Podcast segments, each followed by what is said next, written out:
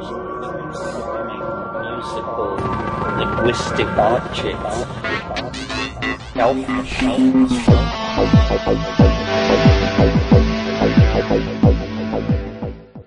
Greetings from Cyberdelic Space. This is Lorenzo, and I'm your host here in the Psychedelic Salon. And I am pleased to begin today's podcast by thanking Valerie R. and Mark L., who made donations directly to the salon so as to, uh, well, keep these podcasts coming your way. So, Valerie and Mark, I thank you on behalf of all of our fellow saloners who are going to be reaping the benefits of your kind donations. And a little announcement from the Burner podcast. Uh, a few weeks ago, the host of the podcast came by and we had a little chat, and uh, that's now posted as an interview on his podcast episode number 74 and you'll find it at www.burnerpodcast, all one word, burnerpodcast.com. And while I'm pleased to have an interview there with him, I believe that you'll find a lot of other interesting information about the Burning Man community in his programs. Even if you've never been to a burn, I think that, uh, well, you'll find the Burner podcast to be filled with all kinds of interesting conversations.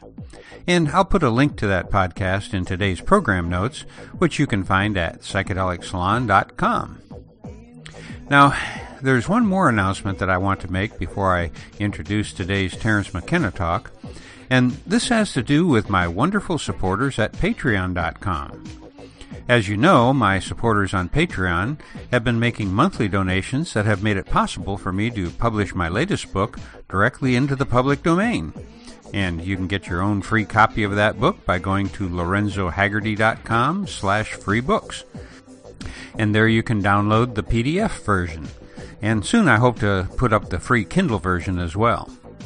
Now, most of my supporters on Patreon donate, uh, oh, from $1 to $5 a month, with a few of them making somewhat larger monthly donations. And today there are 60 of these wonderful people supporting my work. And I want to thank them also for indirectly supporting us here in the salon. You see, the last time that my wife and I had to move, I, well, I fell into a blue funk, and it took several months for me to get back in gear and restart these podcasts after a disruption of searching for a new place to live and packing our stuff and moving and getting resettled. I know that shouldn't be such a chore, but it seems that the older I get, the more difficult it becomes to adjust to the changes that uh, moving brings with them. So, for the last several months now, I've been using the donations from my patrons to help my two children get back on their feet after the recent hurricane in Florida. And I'm happy to report that all is well with them now and their lives are back to normal. But a week ago, our landlord told us that he was raising our rent by $400 a month. So, if it wasn't for the help that my supporters on Patreon are furnishing, well, I'd probably be taking the salon off the air for a few months while I went through that moving process once again. But guess what? The monthly contributions of those 60 people now add up to just over $400 a month. so, for the next 12 months at least, my wife and I will be able to remain where we are, and these podcasts from the salon are going to keep coming your way without an interruption. So, you wonderful fellow saloners over at patreon.com who are helping me with your comments and edits of my new book, well, you're also keeping the salon open and providing a roof over my head in the process. I really don't know how to thank you. The best that I can do for now, I guess, is that every Monday evening from now on, from 7 p.m. to 7:30 p.m. Pacific Time, I'll be available to visit with my Patreon supporters in a Zoom.us conference room. I've already posted the details on Patreon, and I'm looking forward to our first online visit later today. And how does this affect the salon, you may ask? Well, one of the things that I hope to do is to learn how to use Zoom.us well enough so that we could hold a few webinars here in the salon where I could invite some friends like uh, Matt Pallamary, Bruce Damer, and others to join us for a free online conference that anyone who wanted to could join. And I'll be talking about these online meetings more in the future uh, once I learn how to use Zoom. But today I just wanted to publicly thank my wonderful supporters on Patreon.com. You have ensured that 2018 is going to be a great year for me and my family. Now, just when I think that I've heard about every idea Terence McKenna made public at one of his workshops, a talk like the one that I'm about to play for you pops up. And yes, you'll recognize a few of the riffs that you've heard before, but for me, there is really something fresh and new in this talk. For one thing, there is a section where he gets more metaphysical than I'm used to hearing from him. And maybe it's just my imagination, but this could become one of my favorite talks of his. However, uh, you're going to have to decide things like that for yourself, huh? anyway, I, I know that we've all heard Terence talk about the DMT experience many times before, but for some reason I really like this one the best. Maybe it's uh, because he doesn't start out with the machine elves, uh, which I've never encountered, uh, although I've tried on many occasions. Instead, uh, he begins by describing that first visual of a chrysanthemum like uh, unfolding, and that description really hit home with me, uh, even though I saw it in different colors than he did. And that's something important to remember, I think. Many of these experiences are close to ineffable. You can't put words around them, and so any attempt to describe them uh, can sometimes throw people off uh, to the point where they begin thinking that maybe they didn't do something right if it didn't seem just the same way you described it. So always remember that these experiences are unique to each of us individuals, and what you bring to them has a lot to do with what you get out of them. Well, I guess that was just a long way of saying that I really like this description of a DMT trip that you're going to be listening to Terence give about 12 minutes from now. In order to make sure we all understand the domain we're operating from here, I would like to talk a little about what it's like to be loaded in or, because I think that's the ground zero of what we're talking about. It, psychedelics are like any other uh, social phenomena. There are a lot of wannabes. There are a lot of people who are along for the ride. I'm sure the pagan community is no stranger to this phenomenon because there are certain residual spin-offs if you proclaim yourself pagan that are hard to obtain any other way. Similarly, for being psychedelic, my notion of of the psychedelic cosmogony, if you want to think of it that way, is it's like a bullseye. It's like a series of concentric circles, and various substances place you in various quadrants of that mandala at various distances from ground zero, which is at the absolute center. And nature, in her bounty, has provided various coordination points. I mean, there's the cannabis coordination point, the opiate coordination point, uh, the tropanes that were so important in European witchcraft, the solanaceous plants, hyoscyamine, those things. That's a different chemical family and a different uh, uh, group of plant families that these compounds occur in. And in, you know, I've been at this fairly steadily since 1964 and have tried to do everything with a certain level of attention and uh, uh, reverence because I think that you know it's all very fine to go armed with the knowledge of pharmacology, dose response, LD50, and all that. But I think as pagans and magicians, we really understand that the mind can do anything. And uh, there's a horribly frightening little passage in Jung somewhere where he says, uh, the unconscious has a thousand ways to terminate a life that has become meaningless. Uh, meaning, you know, you'll step in front of a streetcar or something. So in my lifetime of looking at these things and being interested in many other things as well, uh, heresies, uh, obscure backwaters of art history and literature, um, peculiar philosophies that rose and fell centuries ago in obscure parts of the world. My theory of life's exploration is to run edges. And I've mellowed over the years, but I used to say, if a book isn't a hundred years old, you shouldn't read it. If a person isn't dead, you shouldn't worry about them. If they wrote in English, you shouldn't bother with them, so forth and so on. In the course of sorting out the, as many peculiar and bizarre possibilities as life could offer me in many places, uh, my attitude was always critical my attitude was always a show me attitude. I don't believe in faith. I don't believe in belief. My favorite gospel story is the story of the apostle Thomas, who was not present when Christ came the first time after the resurrection to the upper room. And then later Thomas came to the apostles and they said, uh, The master has been here. And he said, You guys have been smoking too much of that red leb.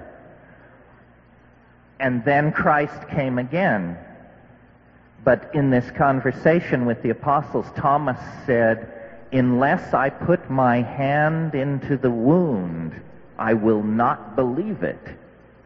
And then time passed, and then Christ came again to the upper room and he said, Thomas, come forward. Put your hand into the wound.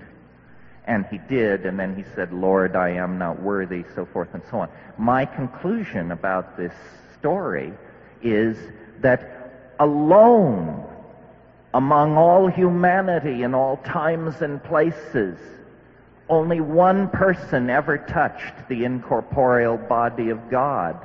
Thomas the doubter touched because he doubted. It was not necessary that the believers should be vouchsafed such a boon, but the doubter was awarded the supreme enlightenment. okay, so much for that. So my, my, my thing has always been whether you present me with a diet, a, a social arrangement, a society, a sexual conundrum, a work of art, my, my criteria is, is it shit or is it shinola? And uh, I'm happy to give you the benefit of my personal uh, life's experience proceeding along those lines. I want to talk about uh, what to my mind is the quintessential hallucinogen and consequently the quintessential spiritual and magical tool of this dimension. And that is DMT, dimethyltryptamine, a compound that occurs in the human nervous system. It occurs in many, many plants. It is the commonest hallucinogen in all of nature. And I don't know how you got to where you are this afternoon, but the way I got here is uh, by testing and by hoping and by pursuing a magical, if that's the word, a miraculous, a transcendental ideal that over the course of life, experience strips from you. You know, you have to get a job. Your first love is not your last love. Slowly, this pristine, shining belief in perfectibility is eroded by the slings and arrows of outrageous fortune. You know, the dark oxen that turn the millstones of the world.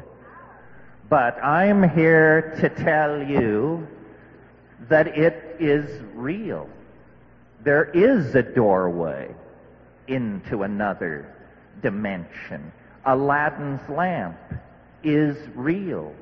Fairyland is real.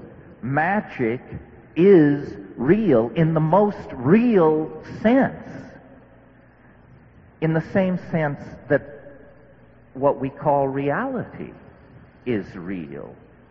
And I learned this uh, through this compound.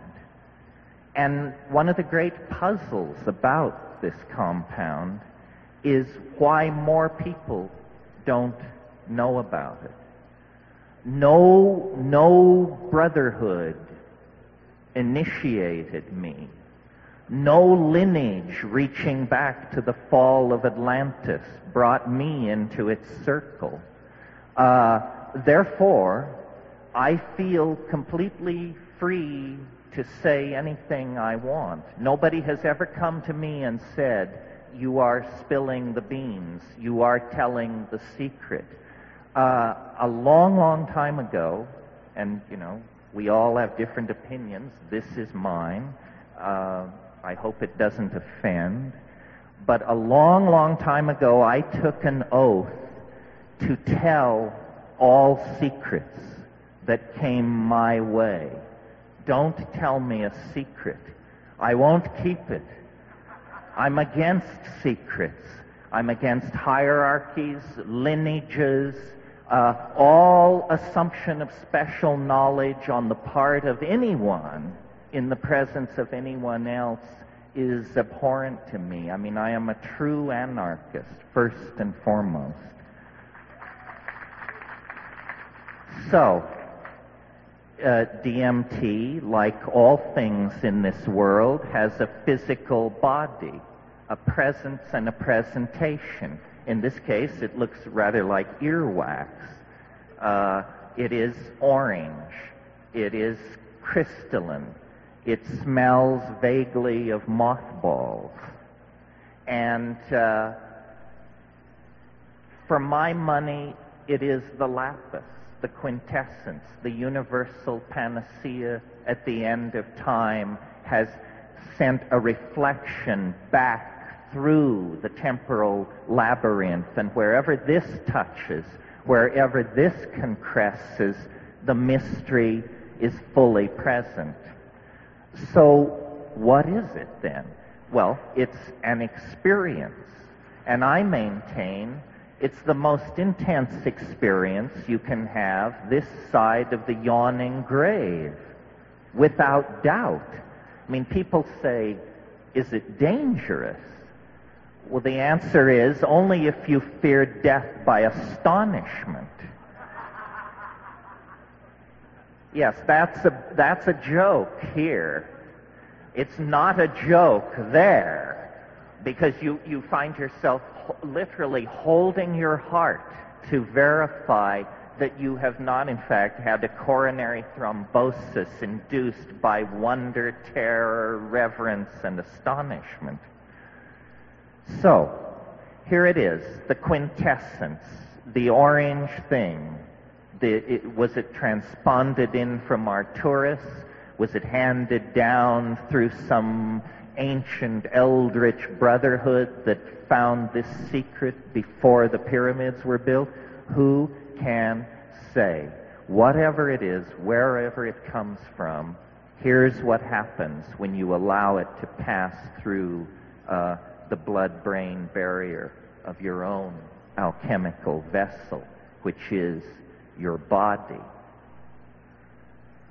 The first thing that happens is that there is a sense as though all the air in the room had been sucked out.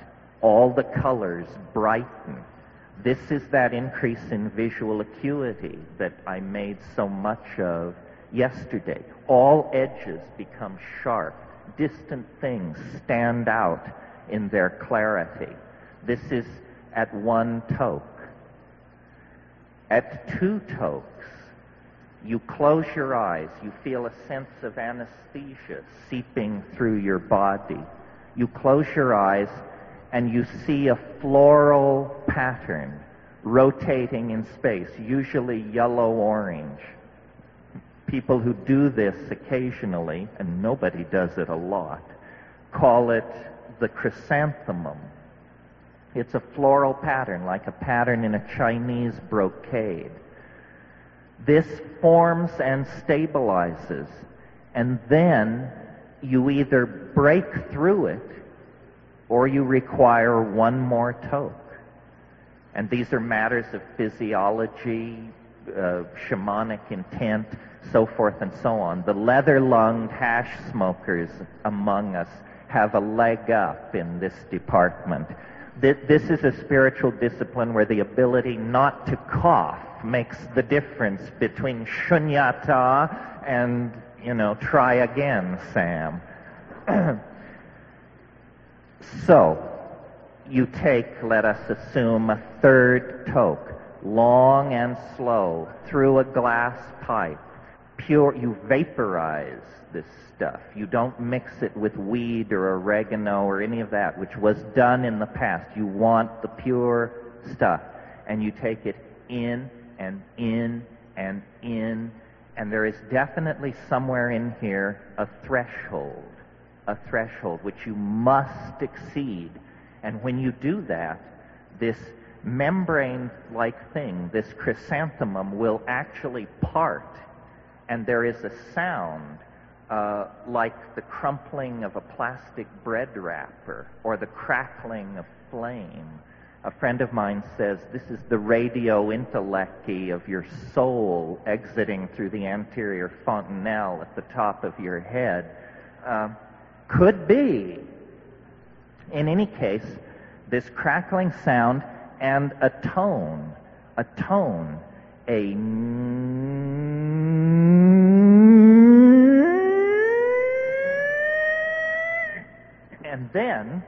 There's this impression of transition. And you're now 20 seconds deep into this experience. There's an impression of transition. There, it's as though there were a series of tunnels or chambers that you are tumbling down, being propelled by some kind of muscle behind you that is pushing you. I mean, yes, birth canal, yes, yes, of course. But anyway, a tunnel. And what I've noticed about this tunnel is the walls and ceiling flux and come down to meet each other. And where they touch, they pull apart with a. And then you're propelled into the next space. And then the next. And then the next. And there is this.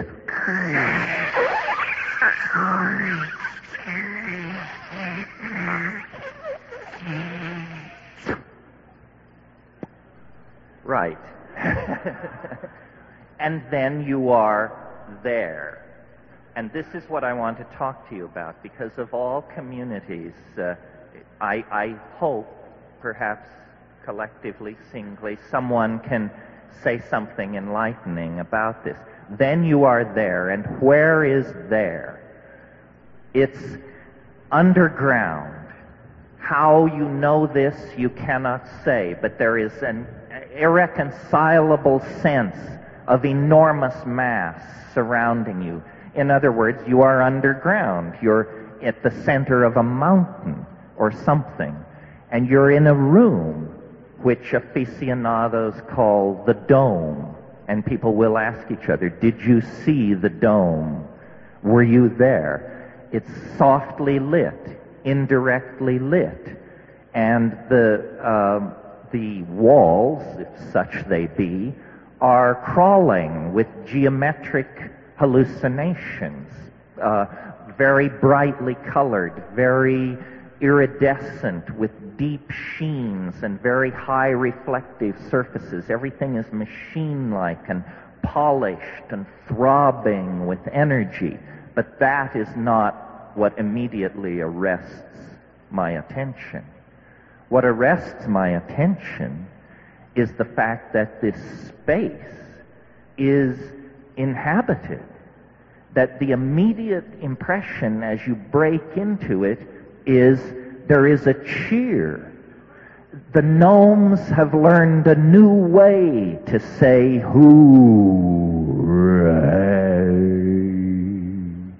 You break in to this space and are immediately swarmed by squeaking, self-transforming elf machines. These things which are made of light and grammar and sound that come chirping and squealing and tumbling toward you, and they say, Hooray! Welcome! You're here! And in my case, you send so many, you come so rarely. and and my uh, my immediate impression, no matter how many times I do this, and I've done it maybe 30 or 40 times, which isn't a lot in a lifetime of worshiping it, my immediate impression is that they are welcoming. There is something going on which I've over the years come to call love. L-U-V.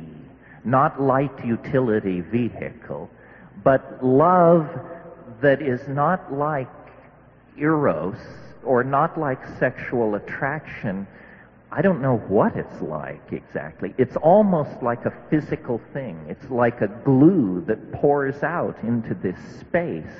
And my immediate impression in there is I'm appalled. I'm appalled at how far I've come. And one of the strange things about DMT is that it does not affect your mind in the ordinary sense, in that, you know, drugs, they make you giggly, they frighten you, they stimulate you, they depress you. DMT does none of this. You go to that place with all your groceries. You're there, and you're there thinking, Jesus H fucking Christ, what is this? What is it? And there, because, and you're thinking, you know, I must be dead. I've done it this time. The, the psychedelic mantra, I've done it this time. I, I must be dead. And so you, you know, you, you think heart, heart, yes, hmm, heart, mm-hmm, pulse, pulse, yes, yes. And meanwhile, these things are literally in your face. And what they do is they jump into your chest and then they jump out again. And what they're doing, and this is the point, I think, what they're doing is they are singing, chanting, speaking in some kind of language that is very bizarre to hear. But what is far more important is that you can see it. They speak in a language which you see. And this is completely confounding because syntax is not something you ordinarily reach out and touch. And in this space, that's what's happening. And so, like jeweled, self dribbling basketballs, these things come running forward. And what they are doing with this visible language that they create is they're making gifts. They're making gifts for you. And they will say,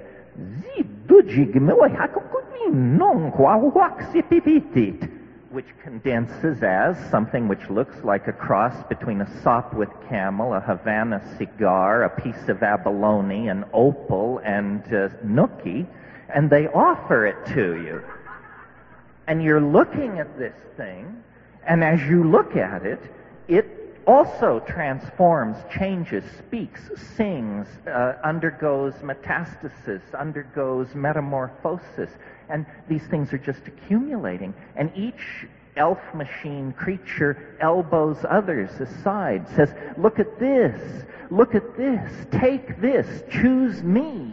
And as you direct your attention into these things, you have the overwhelming conviction that if you could bring a single one of these objects back to this world, that somehow you wouldn't have to say anything. You would just walk up to people and say, friend? And people would say, oh my God! You know, you got a piece of the action, the real action. so, um, this state of ecstatic frenzy and it's it's like a Bugs Bunny cartoon running backwards in cyberspace or something. This state of incredible frenzy goes on for about three minutes, and all the time the elves are saying, "Don't give way to wonder. Do not abandon yourself to amazement. Pay attention. Pay attention. Look at what we're doing. Look at what we're doing and then do it. Do it. And it, it's this thing where then everything stops and they wait and you feel like a, a torch, a spark lit in your belly that begins to move up your esophagus. And eventually, when it reaches your mouth, your mouth just flies open and this language like stuff comes out. Acoustically, it's the jingua qua baxite ficinim qua bedingi tip tipikipiting. Is the jingua in the bukikeme de gangwa but what you're, you're not hearing it. The startled friends who sent you to this place are putting up with this.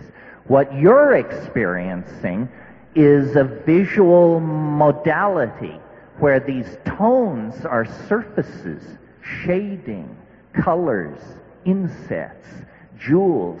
You are making something i tanje ha ke bult vi buhunga, you know, erase, move forward, add cerulean, put in stippling. It's that sort of thing.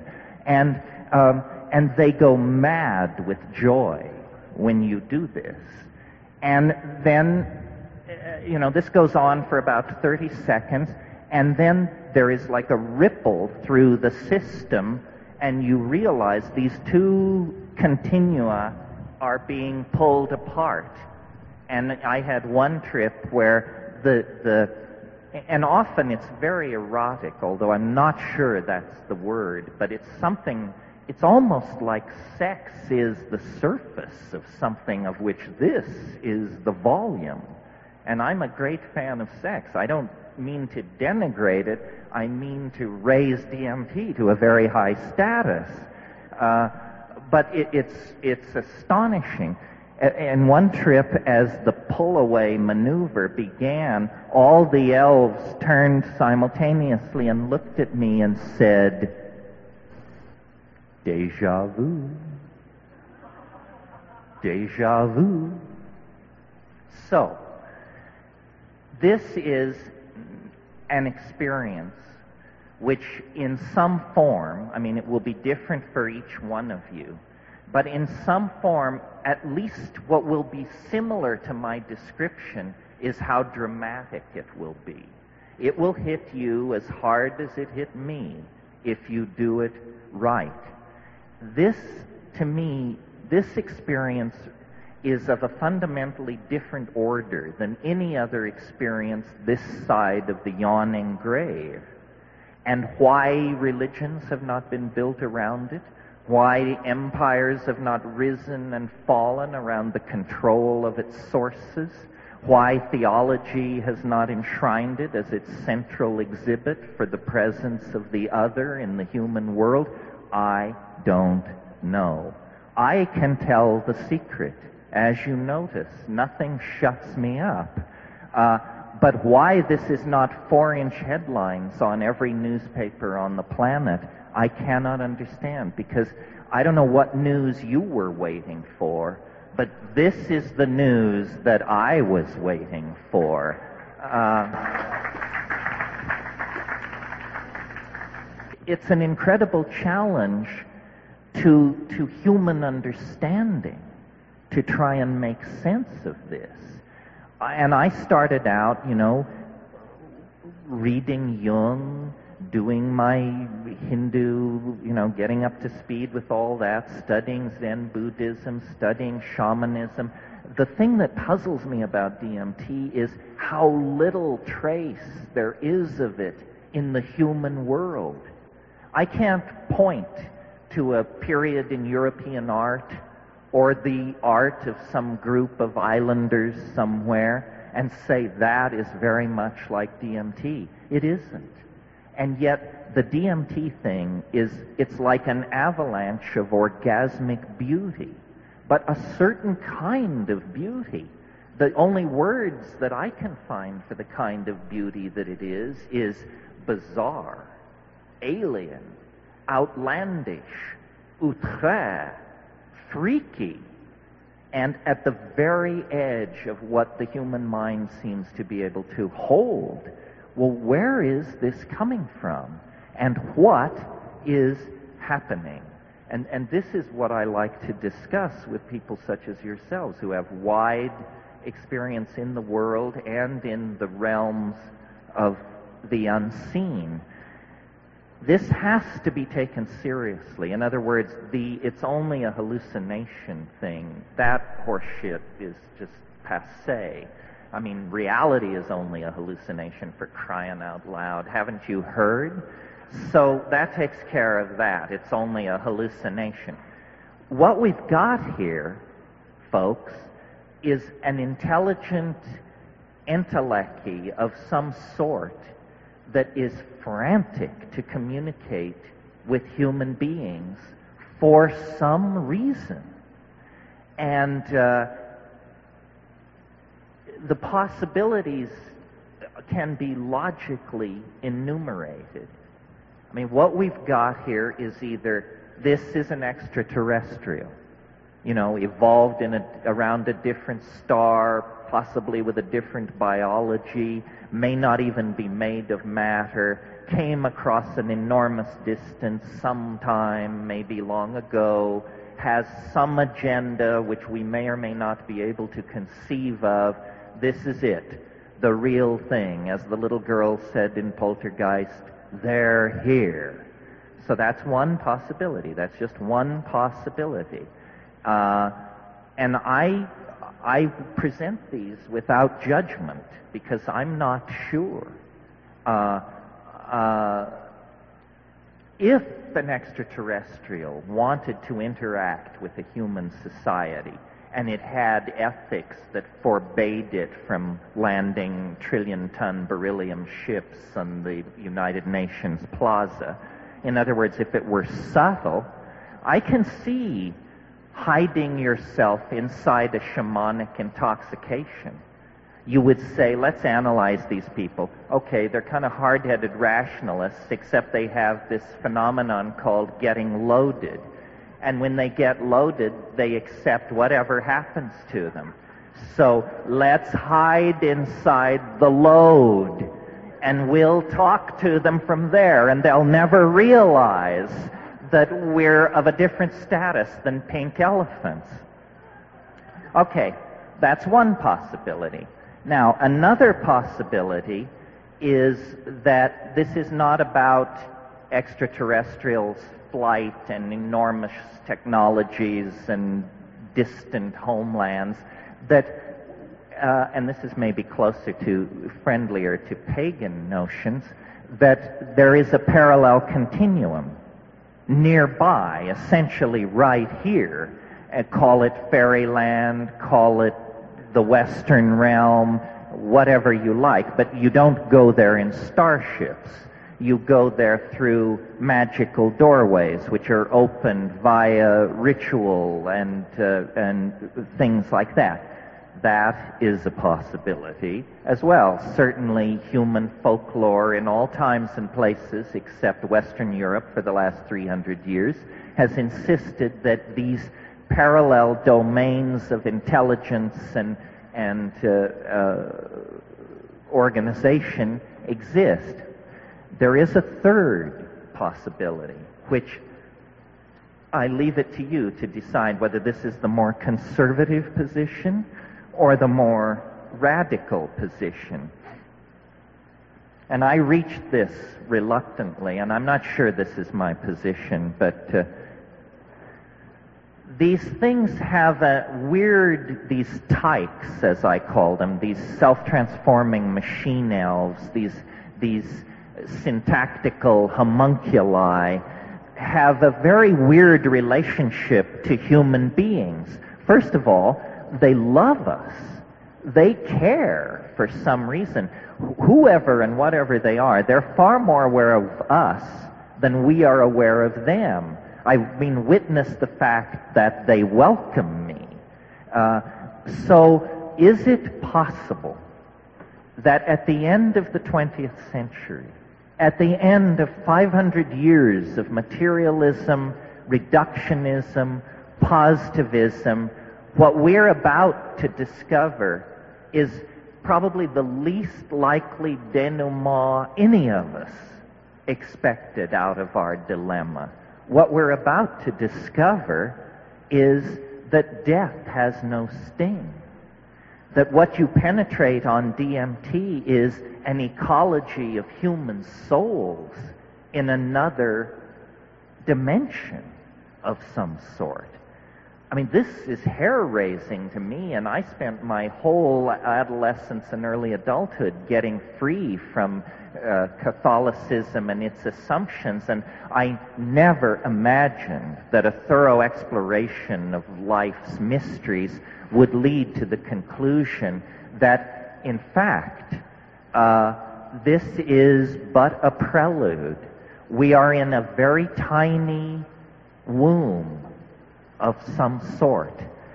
Our lives are gestations, and this is not where we are destined to unfold ourselves into what it means to be human. This is some kind of a metamorphic stage, uh, like the pupa of a butterfly. And so, uh, th- this is deep water because, you know, we are fairly agitated over the fact that we fear the planet is dying and us with it. This stuff raises the issue that you don't know what dying is. Therefore, it's very uncertain exactly what sort of an attitude we should take to it. And as I say, I am not advocating a position. Mysteries are not unsolved problems. They are mysteries. When you stand naked in the presence of the mystery, it is still utterly and completely mysterious. But I enjoy talking to people about this because I think that the human body, the human mind, these are tools for the soul to use in the effort to unlock its meaning and its destiny. And uh, millions of people, perhaps billions of people, have gone to the grave without knowing that this is possible, this experience that I've just described to you. And it's perfectly harmless. I mean, I think that if science would uh, back out of politics and do its work, we could establish that DMT is the most harmless, the safest of all hallucinogens.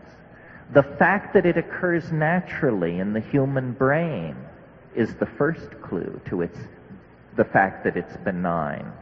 The second clue is the fact that uh, it only lasts 8 to 12 minutes. What that means to a pharmacologist is the body perfectly understands what to do with this compound. You take a hit of DMT, and your body says, oh, I recognize this. Uh, activate deamination cycle, activate demethylation cycle, activate. It knows what to do. And so within 10 minutes, you're down. Uh, uh, a drug that you take and 48 hours later you're lying around in warm baths and refusing telephone calls is a drug you shouldn't have taken. Uh, be, because it's hitting you too hard. That's not, it's not clean, it's not smooth. DMT, the most powerful hallucinogen known to man and science, clears your system in 15 minutes. I mean, you're so down, you can't, you don't have a small headache or need to take a nap or anything. You're ready to do phone calls. Um, so, how can it be then that a compound which each of us carries right here, right in the pineal gland, right in the Ajna chakra, the philosopher's stone is no further away than that. How can this be secret from us? How can we be trapped in a dimension of such limitation and such mundaneness when our own nervous systems and the ecology around us and our own history over the past half million years argues that this is what we were born and bred for. This is where we belong. This is what at play in the fields of the goddess must mean. And somehow history has uh, made us dysfunctional, buried the mystery, made it, uh, uh, if at best, a piece of secret knowledge jealously guarded by somebody. I mean, I don't know. There are lots of mystery cults and secret societies in the world. I don't know if any of them are guarding DMT as a secret. I, I, it may be so. No one told me to keep my mouth shut. Uh, if a, a, very suggestive short story, I'm sure many of you know and love the the Argentine surrealist writer Jorge Luis Borges. Well, Borges has a book, I believe it's called Labyrinths. And in Labyrinths, there is a short story called The Sect of the Phoenix. And it says, there is a sacrament older than mankind. The sectarians have been the victims of every persecution in human history, and the sectarians have been the purveyors of every persecution in history. These sectarians are not identifiable by race or place or language or time. To the adept, the mystery appears ridiculous, yet they do not speak of it. One child can initiate another. It is orange. Ruins are propitious places. Do it in the moonlight, in the thre- at, at the thresholds of buildings. And that's all it said. It's a page and a half. And it suggests, and, and see, here's the thing. I, I mean, I am not as articulate on this subject as I wish I could be. If this is not the secret that these lineages are guarding, then they're guarding an empty house. This is the secret. It is. It is. It cannot be anything else. It is the Neoplatonic one. It is the transubstantiant object, the panis supersubstantialis of the alchemist. And it's and and I'm not saying that people have known about this for a long time. Uh, DMT is in many plants, as I said but spread very thinly. And we don't have historical records of anyone ever concentrating it. I've done the DMT uh, plant preparations of the Amazon, the snuffs, and the ayahuasca. And on ayahuasca, if it is heavily laced with the DMT containing plant, after hours of breath work and drumming alone in the jungle, you can begin to open it up to the place the DMT will carry you to in 45 seconds in an Upper East Side apartment, uh, whether you like it or not.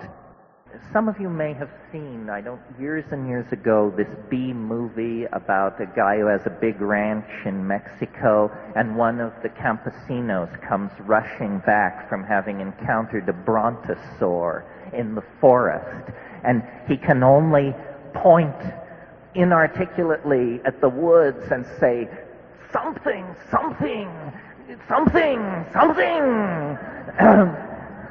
And that's what I am. I'm a monkey. And I've come back to the truth. And I'm telling you, there's something over the next hill that is off the scale.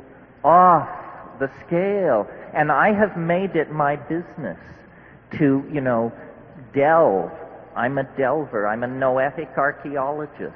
Uh, I, there, the, obscure heresies and strange rites and all of this stuff. Been there, done that. It's all pale soup compared to this. And so I, I hype it to you simply to try and inspire you to explore it.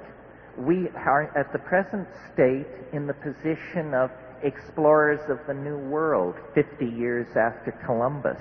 We have notebook entries. We have partial maps, but we don't have a complete map of what this thing is. It's another dimension. It is literally another dimension. I took uh, DMT to a, a lama of great accomplishment, not one of the grab ass can of Budweiser welded to the good right hand lamas, but a real lama. This guy was over 90 when he smoked DMT, and, uh, he since his wheel has turned. Um, and he said to me, he said, it's the lesser lights. He said, you can't go further into the bardo and return. And so I think that we stand at the brink of an enormous frontier Call it incorporeality, call it non-material existence, or, you know, bite the bullet.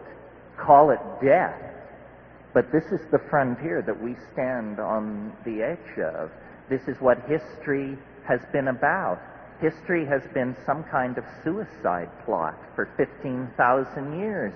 Not a moment passed that the plot was not advanced closer and closer and closer and closer to completion. And now in the 20th century, you know, we see that this thing, this transcendental object at the end of time, this attractor has been, that chose us out of the animal kingdom and sculpted the neocortex, opposed the thumb, stood us on our hind legs, gave us binocular vision.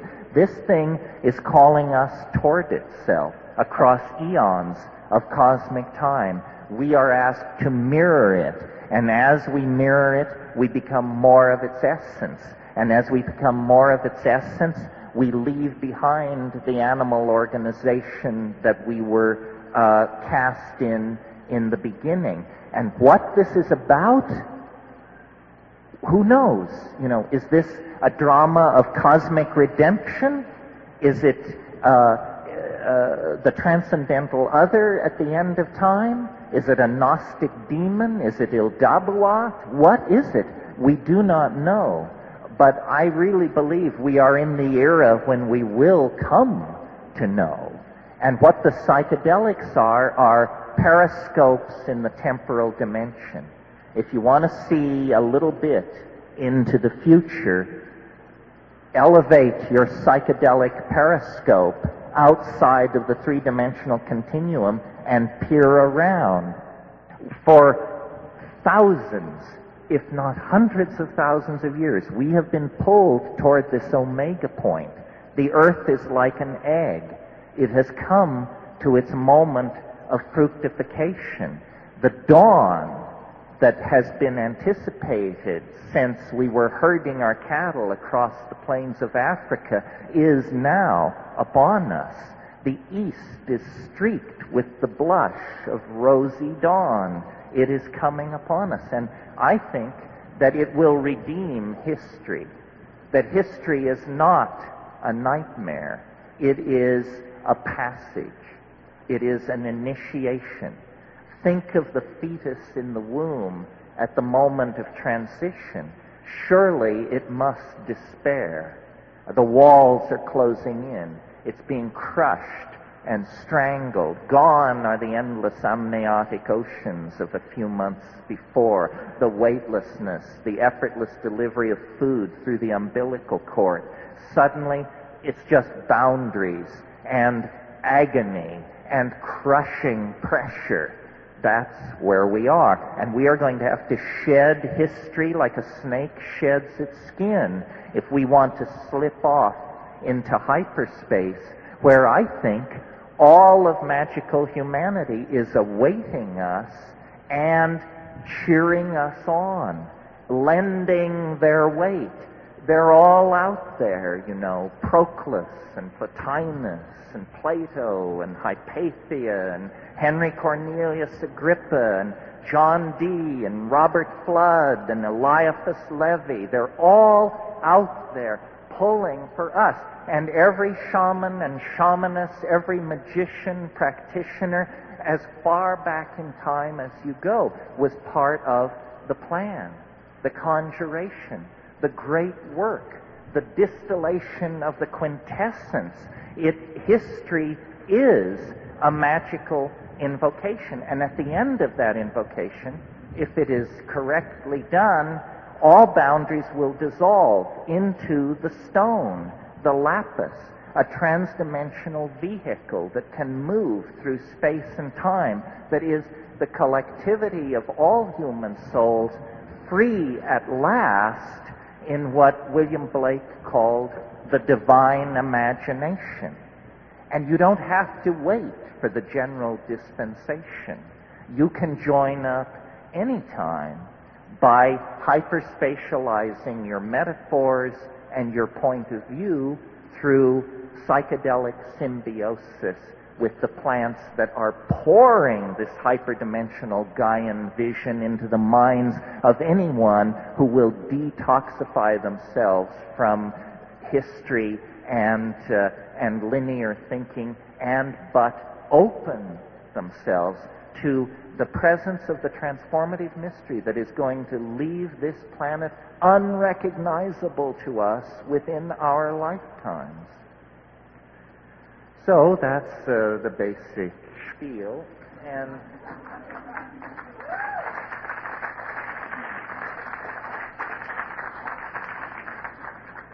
and I think it raises a lot of questions, and yours is first. The answer is yes, uh, yes. The question is, are there herbs in the temperate zone that contain DMT? And uh, yes, um, there are certain grasses, Phalaris arundinacea, Phalaris tuberosa. These can be ordered from plant dealers or gotten, ironically enough, from agricultural experiment stations because these are pasturage grasses. Uh, a lot of people are doing wonderful work right now learning how to make DMT preparations out of native plants. Uh, the, the mature phalaris grass, it's very diffuse, the DMT. So what people are doing is they're getting the seeds and they're sprouting them in a sprouter. And then they're taking the sprouted seeds and air drying them. Well, you can imagine how powdery sprouts become if you air dry them. Well, then you can powder up a handful of these sprouts and uh, roll that, twist that into a bomber and come very, very close to the flash point. The other thing, I mean, since I'm talking to recipe-oriented magicians, the other thing you need to understand if you want to work in this area is that the DMT can ordinarily not be taken orally because there is an enzyme system in your intestines called the monoamine oxidase system. Then it will destroy the DMT. But the good news is there are certain compounds called monoamine oxidase inhibitors. Didn't you know it? If you take a monoamine oxidase inhibitor and then you take DMT, the DMT will survive the gut and pass into the bloodstream and pass the blood-brain barrier. So here is a very important piece of practical information I'm about to give you. If you want to inhibit your monoamine oxidase in order to uh, make DMT trips longer or mushroom trips longer and more intense, or to activate DMT if you only have a little bit of it, then what you should get are the seeds of Pergamum harmala. P-E-R-G-A-M-U-M, Pergamum harmala, H-A-R-M-A-L-A. You can either order it under that name from seed dealers or go to an Iranian market uh, and buy what is called Hurmal, H-U-R-M-A-L. This is simply Pergamum harmala seeds. They use it as an incense uh, to fumigate rooms. But two grams, don't take more. Two grams of this, uh, macerated in a mortar and pestle, with spring water taken from a spring at the new moon near a crossroads will uh, uh, inhibit your MAO. It will inhibit your MAO. Consequently, then when you smoke the bomber of Phalaris dust, it will grab on. Or you can even smoke mushrooms then, and they will grab on. Uh, so knowing how to inhibit MAO is one of the key techniques in this kind of herbal shamanic magic. Uh, other plants that contain DMT, and here's one you all should be aware of because it's probably right around here, is uh, Desmanthus illinoensis, Illinois bundleweed. It's a, it's a rank weed. Of, I've not seen it except in the dried form, but people have grown hundreds of pounds of this stuff in a few months. And the root bark has the highest concentration of DMT ever measured in any plant. It's, it's higher than the ayahuasca admixtures used in the Amazon. Pardon? In the root bark, the root bark, which uh, you, you dry the root and then scrape the bark off and you'll get this reddish root bark. The red is actually the DMT.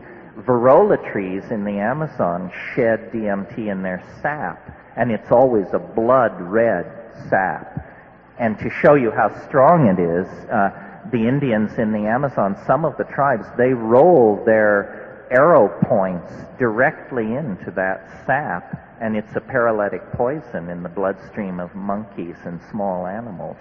Uh, so there is a great deal of work is being done right now, and you should, if you're of an experimental and herbal and alchemical and magical bent, uh, people are creating what they call ayahuasca analogs.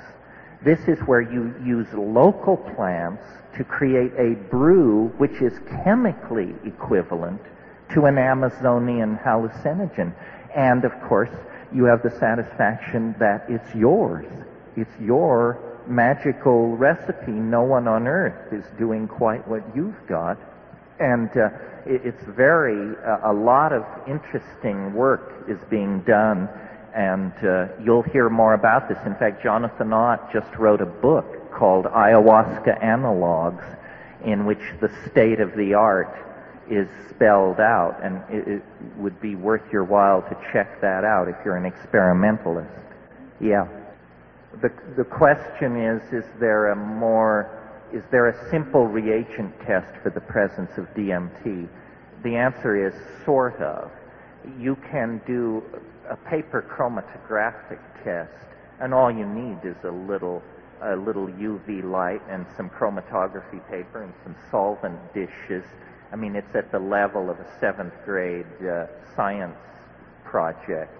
Uh, yes, I don't know how much I should say on this subject. I'm probably about to say too much. But at one gathering I go to, uh, one of the people who's a very regular part of that particular posse is a wheat breeder. So when he heard about the phalaris, he was a geneticist and a wheat breeder, and he has been working very quietly on his own at, to produce super strains of phalaris. And I think we will soon see super strains because the underground community is incredibly creative in this area. The, the compound I talked about yesterday, Salvia divinorum, that's all underground work. Brett Blosser, the anthropologist who discovered it, is a complete freak. Uh, the guy, the chemist who extracted it, who would prefer I don't put out his name, is a complete freak and the people who then did the confirmation studies, my brother and his band of performing pharmacologists, all freaks.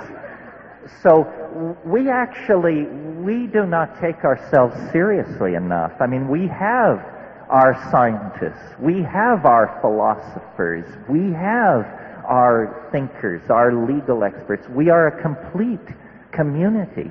And it's no longer, in my mind, even necessary to publish in straight journals and to seek a pat on the head from, you know, the American pharmacology community. Uh, they don't understand what these things are for anyway. Yes. Yes, I'll repeat this um, and strengthen once again my case to the guy who owns the company that he should pay me, for God's sake. Um, if you want a catalog of extremely rare and useful psychoactive and magical plants, probably the most complete in the world, the company is called Of the Jungle. P.O. Box 1801, Sebastopol, S-E-B-A-S-T-O-P-O-L, California, 95472 write and ask for a catalog and tell them George Bush sent you. no, I'm teasing. Don't tell them that. They won't send you the catalog.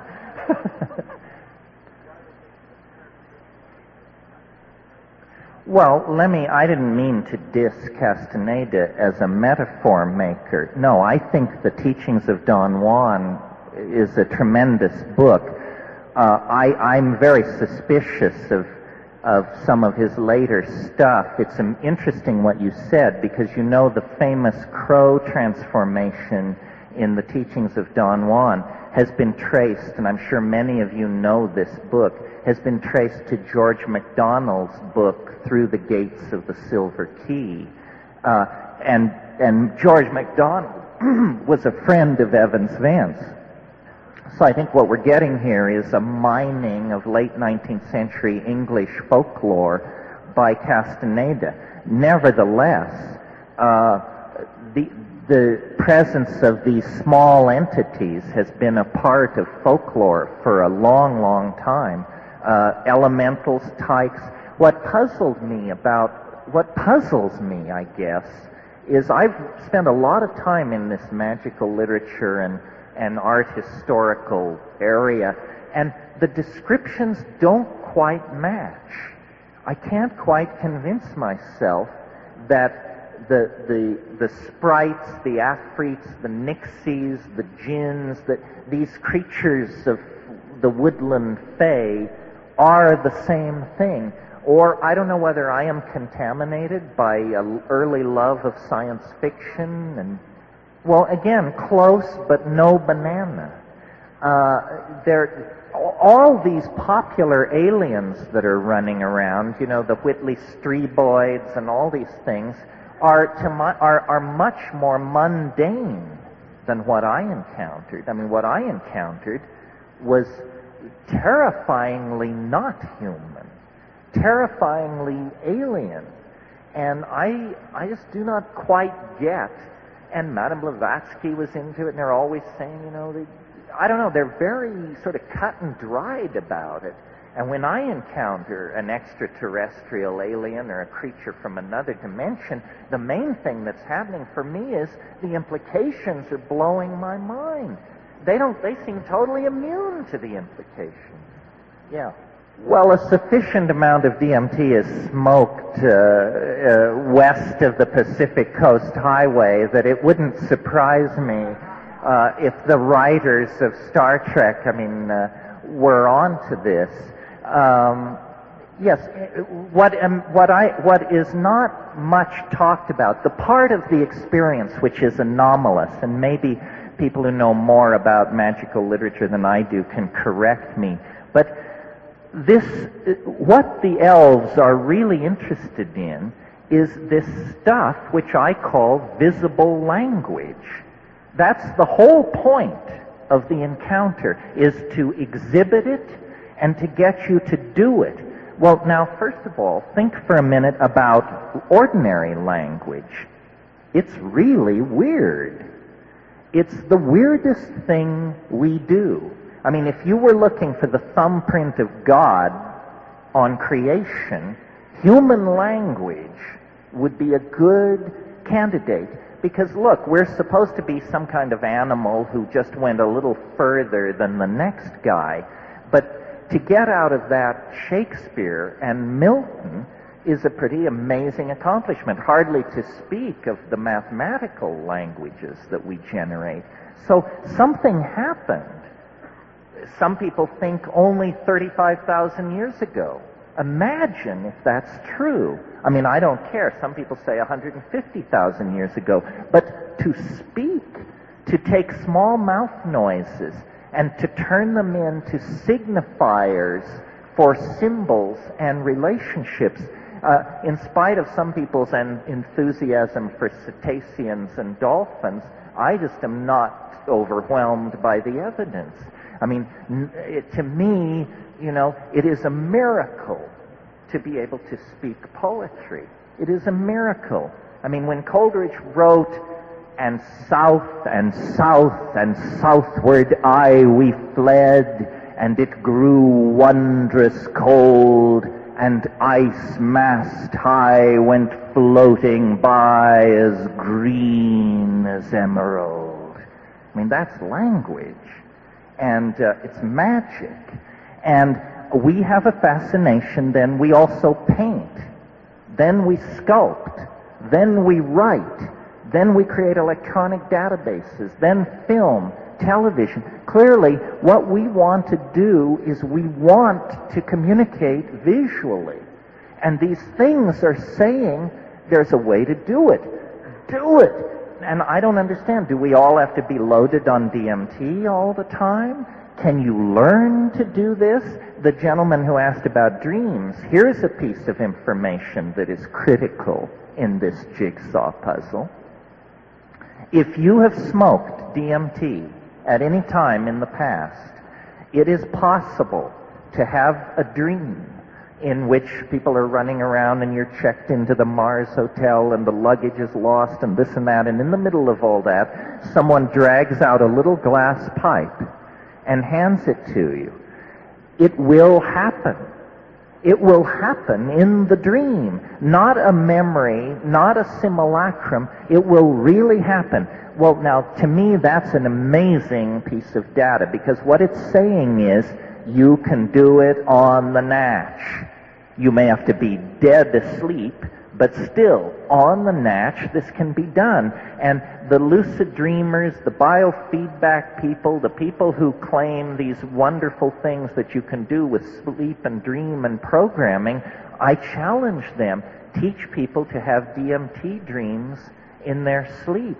And then let's figure out how to drag that puppy into the light so that we can do it at will on the natch. Uh, one, just one second. And one thing that I have come to believe is that we remember no more than 5% of our dreams, and it's the most mundane 5%. I think, uh, and there's scientific evidence to support this, Remember I said DMT is in the human brain? Well, it concentrates in the human cerebrospinal fluid on a 24-hour cycle, and it reaches its peak of concentration between 3 and 4 a.m. in most people. That's when the deep REM sleep is happening. When you give somebody DMT, they, they lay back, they close their eyes, and the way you, the guide, the sitter, I don't like the word guide, you, the sitter, the way you can tell that they're getting off is their eyes dart wildly behind their closed eyelids. It means they're in REM. They're in REM sleep. They've been immediately shoved into deep dreaming.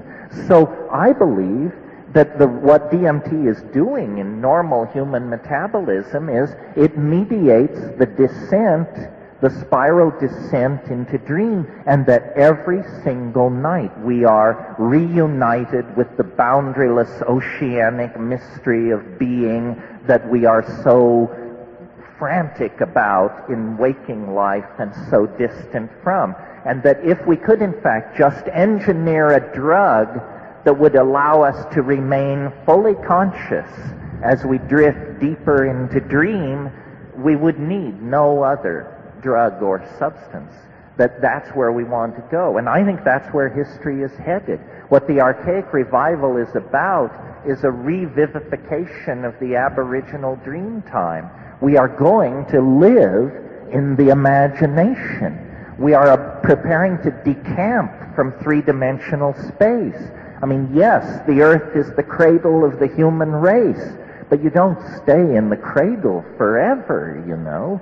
And, uh, and it's something like going into dream. It's something like taking the hyper-technical virtual reality internet head of the snake and inserting the shamanic, late Paleolithic, ecstatic, orgiastic tail of the snake, and then you have the Ouroboros completion. Then you have uh, the quintessence, and the work is complete, and history ends, and we live then in the light of the stone made manifest.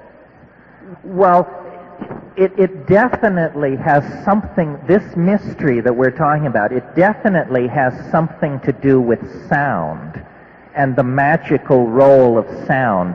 Uh, ayahuasca is a sort of different way of sectioning the DMT experience because ayahuasca is orally active, unfolds over hours, uh, is not as dramatic as DMT, but the people who use ayahuasca as a ritual on a weekly basis, what their uh, practice consists of is they take this stuff and then they sing. They sing like crazy. And then when they stop singing and people light a cigarette and take a leak and so forth, and you're listening to these conversations, you hear people say stuff about the shaman like I liked the part with the olive drab and the silver, but when it became magenta and moved toward orange, I thought he was over the top. You think, you know, what what kind of a criticism of a song is that? And the answer is, sound has become a visually beheld medium. Yes. So what, the reason I have the reason I'm interested in something as techno nerdy as virtual reality is because you could come, you could program a virtual reality so that when you went, ah, an iridescent blue line would be keyed to that to descend into the space. And I, I'm very interested in environmental and electronic simulations of psychedelic states. But but we're not going to do better than the psychedelics. If we can do as well, it will be a miracle. I mean, you see more beauty in a first wave of psilocybin than the human race has produced in the past 5,000 years. And who are you, you know? yes. No, I promised this guy, Ben And I felt his flash of loathing. That's, I hadn't considered that, that that sounds possible. I mean, we're definitely coming to some enormous cusp, and whether you think it's the cusp of cusps or just a big cusp, it's hard to say. Somebody faxed me. I got a fax right before I came here. I don't know who sent it to me. It was just an anonymous fax, but in huge letters it said, when you strip away the hype, it's just another concrescence. yes. It's, it's interesting, and that's a good question. The answer is yes and no. Uh, obviously, a, there is hardly anything more personal than a psychedelic experience. It is a kind of summation of who you are, and it's viewed through the filters of your personality. Nevertheless, when you put a whole bunch of DMT trips together, certain things seem to emerge.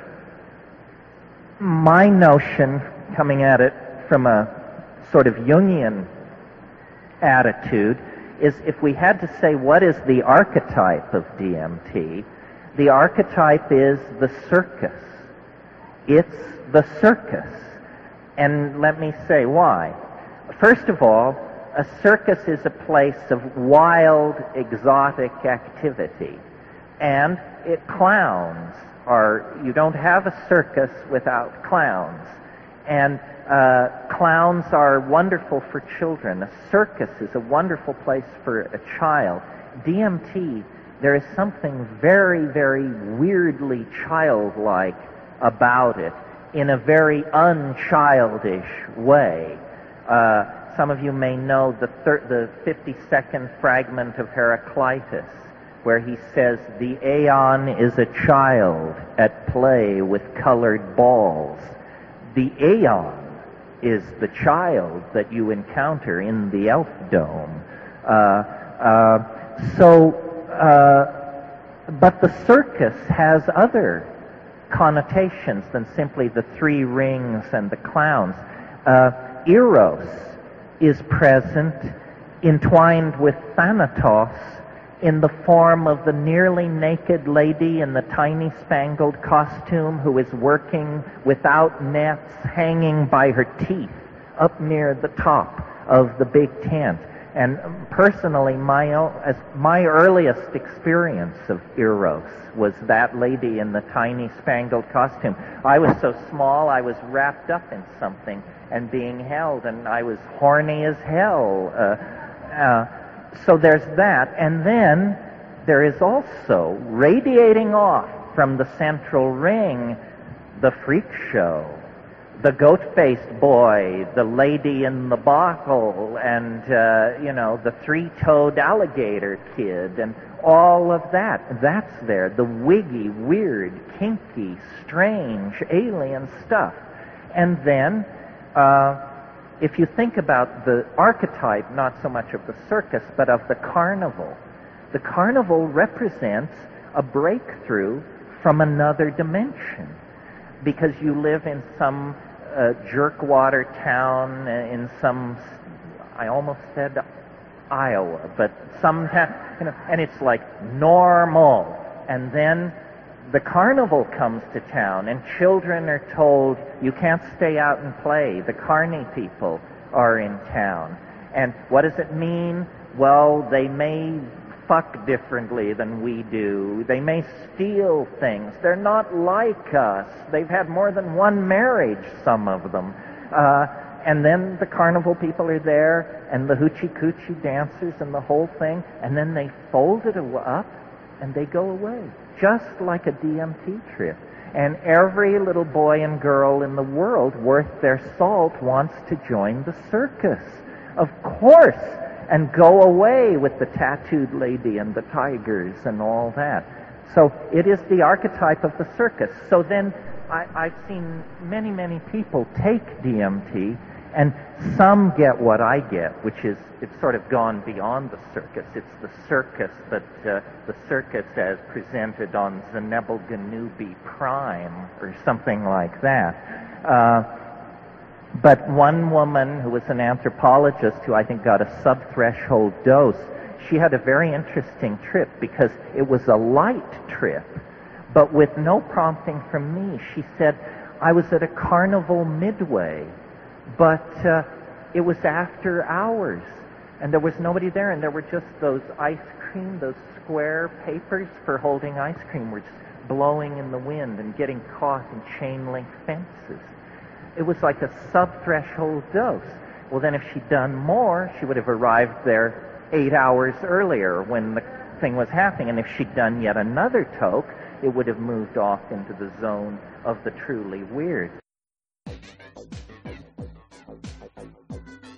You're listening to the Psychedelic Salon, where people are changing their lives one thought at a time. So, uh, do you think that Terence maybe thinks that, well, DMT might be worth looking into? I don't know about you, but there were a few riffs in that talk that reinforced my belief that, at his most basic, well, Terence was truly a bard. And what strikes me the most is that he was speaking extemporaneously. Few people can even write that poetically after a few revisions, and here's Terence waxing poetic uh, whenever the mood struck him.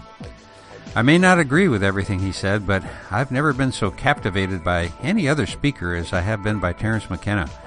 He was truly one of a kind, and we were so lucky that he appeared in an era when his thoughts could be captured and replayed years later, like just now. As I said, I don't always agree with Terence, but when he was talking about having a dream in which he smoked DMT and then he got high in his dream, well, long before I ever heard Terence say that, it had happened to me. And it's happened to me more than once. I don't know what else to say about that other than, uh, well, it's really freaky. and do you remember when Terence was talking about feeling that he was under the middle of a mountain when the DMT breakthrough occurred? Well, when he was saying that, I realized that my own DMT experiences were usually of being above ground level but uh, sometimes inside of a backlit uh, amber ceiling great hall of some kind. I guess it could have been a cave, uh, which I guess would also make it inside of a mountain if I was above ground. So uh, maybe our experiences were more alike than I thought. Again, this shows me how similar experiences can be described in a slightly different language and possibly throw future explorers off a bit. This again, to me at least, shows us how important it is to continue to develop virtual reality experiences to show without words what was going on in our minds. And one last thing. During his talk, Terence mentioned using MAO inhibitors to accentuate various experiences. And let me just say that this can be extremely dangerous if you don't know exactly what you're doing. So before you even think about experimenting with an MAO inhibitor, like Syrian Rue for example, be sure to first go to erowid.org, E-R-O-W-I-D.org, and do a little research. I'm sure you're not going to be disappointed if you do.